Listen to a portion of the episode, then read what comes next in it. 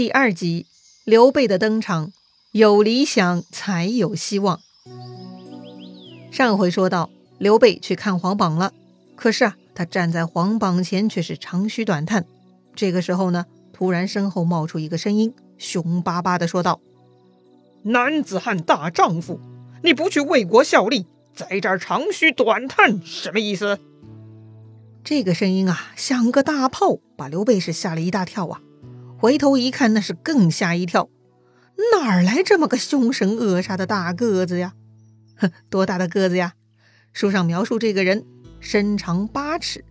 前面说过，刘备是七尺五寸，也就是说，这个人比刘备还高了半尺，差不多是一米九的身高。哎，这种身高放在现在都很高了，更何况是在古代嘛？这汉子呢，除了个头高，还有几个特点。书上说：豹头环眼，燕和虎须，身如巨雷，势如奔马。哎，意思就是啊，头像豹子，眼睛圆圆的，燕子一样的下颌，老虎一般的胡须，声音像巨雷一样响，气势如同奔跑中的烈马。哎呦，我的天哪，果然是相貌不凡，太惊人了。这刘备呢，是见过世面的人。他性格沉稳，特长是交朋友。他一眼就看出眼前这个人是非同寻常。于是呢，刘备很有礼貌的请教姓名，对方就回答了：“某姓张，名飞，字翼德。”嘿，这个大家都很熟悉了哈。这张飞呢，还自我介绍，说自家呢世代居住在涿郡，家里是挺富裕的，有不少庄田。张飞呢是个个体户，主营业务就是卖酒卖肉。包括杀猪的工作也是他自己来干的。这张飞啊，性格豪放，爱结交天下豪杰。既然刘备很有礼貌，张飞呢也以礼还礼，解释了一下自己刚才的唐突。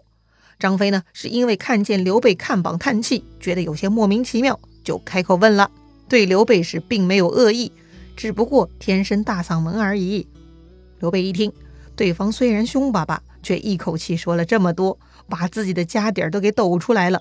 可见此人坦诚，没有恶意。刘备对眼前的这个大汉呐，瞬间好感度上升。于是刘备也向对方欠身行礼，自我介绍。他告诉张飞，自己姓刘，名备，祖上是中山靖王之后，本是皇室宗亲。这回听说黄巾叛乱，朝廷招募民兵，刘备也很想参加，为国效力。但是家中并无资产，不足以成事，所以才忍不住看榜而叹，叹息自己无能啊。要说这刘备到底是哪门子皇亲呢？哼，这还得追溯到西汉的景帝了。景帝呢有很多儿子，其中有一个叫刘胜，被封为中山靖王。他的儿子呢名叫刘贞，又被封为涿鹿亭侯。后来呢，这个刘贞啊也不知道出了什么问题，居然呢犯了罪，丢了爵位。那他到底犯的什么罪呢？哎，就是按照规定啊，当时的诸侯呢应该向皇帝交费用。这个费用啊，是专门皇帝祭祀宗庙时候用的，叫做献金。献是贡献的献，不是咱现在说的现金 cash 哈。这个刘桢呢，不知怎么搞的，居然没有交钱就被剥夺爵位了。哎呀，也不知道他是怎么混的。从此以后呢，这一家子在涿县就当平民了。后来呢，到了刘备的老爸，名叫刘宏，他呀曾经被举孝廉当过小官儿。呃，举孝廉是什么东西呢？这儿也解释一下哈。这举孝廉呐，是汉代的人才选拔机制，就是由下向上推选人才为官的制度。一般呢是由地方官向朝廷举荐孝顺父母并且清廉的人，叫做举孝廉。虽然刘宏是当了小官儿，但是很不幸，他死得很早，于是失去顶梁柱的刘家呢就变得很穷了。所以刘备小小年纪呢就在家编草鞋织席子，以此为生。刘备家住在本地的楼桑村。虽然家里是孤儿寡母，很穷困，但是却有好风水。说是呢，刘备家东南面有棵大桑树，枝叶繁茂，远看呐，就像皇帝御驾出行的车盖一样，有显贵之气。刘备小时候跟小伙伴一起玩，曾经说过：“将来我当天子，就要乘坐这个车盖。”哎，这话很大逆不道哈。不过呢，是小孩子的玩笑，没人举报啊。但是呢，这话却被刘备的叔叔给听进去了。他叔叔觉得呀，刘备不同一般，非常人也。于是这刘备的叔叔就拿钱赞助刘备读书了。就在刘备十五岁的那年，刘备拿着叔叔的赞助出门游学了，哎，就投在当时非常有名的大儒家郑玄、卢植门下。虽然呢，刘备学习很渣啊，但他的性格很好，交到了很多朋友。特别有一个好朋友啊，叫做公孙瓒。这个人后来赞助了刘备很多呀，当然这是后话了。总之呢，刘备就是一个有皇室血缘的落魄贵族。游学回来呢，继续从事老本行，织鞋卖席。如今呢，刘备二十八岁了，还是碌碌无为，他是特别郁闷呐。说回张飞，他一听说刘备是皇室宗亲，而且还有报效国家的志向，觉得这个人根正苗红，很不错呀。他非常慷慨地说。钱不是问题，我有，可以拿来招募民兵。要不咱们一起干大事？你看怎么样？刘备一听，哎呀，有钱的兄弟那是太好了。于是呢，他就跟张飞一起跑进村子里头的酒店喝酒庆祝去了。正喝着呢，看见门外啊，突然有个大汉推着一辆车子来了。他停下车，走进酒店，招呼酒保：“快给我倒酒。”我得赶紧去城里投军了。正喝着酒的刘备一听“投军”二字，瞬间又来精神了。他仔细打量这个大汉，书上描述哈，此人身长九尺，髯长二尺，面如重枣，唇若涂脂，丹凤眼，卧蚕眉，相貌堂堂，是威风凛凛。翻译一下哈，身高九尺，比张飞还高一尺啊！这两米多的大个子呀！然长二尺，哎，也就是两腮的胡子很长哈，二尺啊，将近六十厘米。枣红色的脸盘，嘴唇也很红，丹凤眼，卧蚕眉，哎，这不是如今的整形项目吗？美得很呐。关键总结描述就是相貌堂堂，威风凛凛。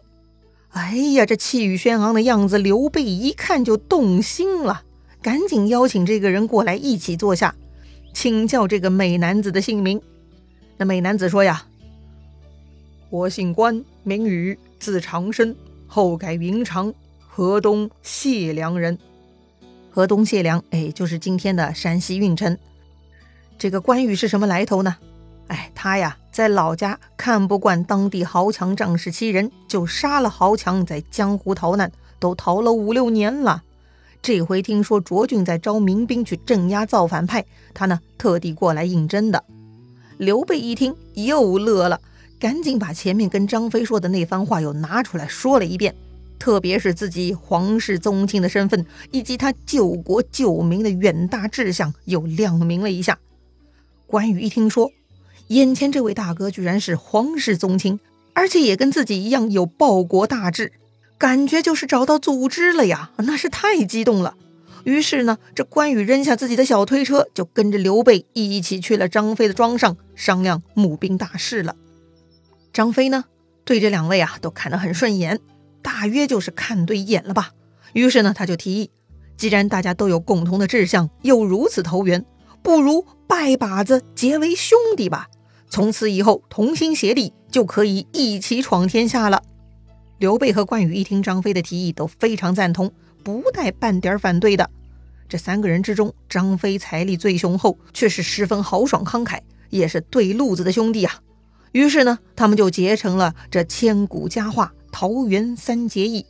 按照年龄排序，刘备是大哥，关羽是二哥，张飞是三弟。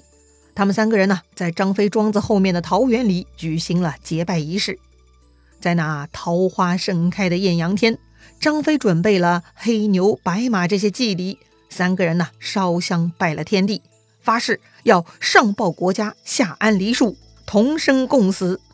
祭祀结拜搞定以后，有杀牛摆酒，聚集了村民勇士三百多人，在桃园里是痛饮一醉呀。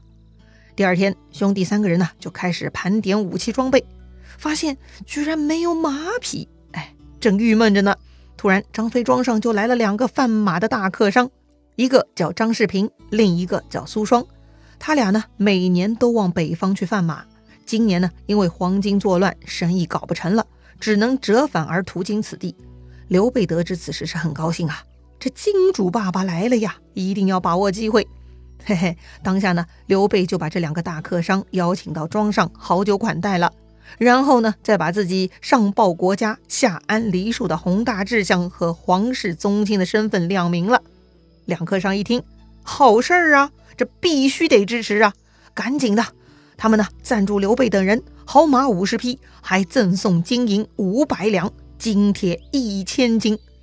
刘备拿到这个赞助是非常感激，赶紧找人去打造兵器，给自己打造了双股剑，给关羽打了青龙偃月刀。特别说明一下哈，这个青龙偃月刀又名冷艳锯，重八十二斤。哎，关羽果然是天赋神力哈，每天扛着这八十二斤的大刀也不嫌累。那张飞呢？哎，也打造了专用武器丈八点钢矛。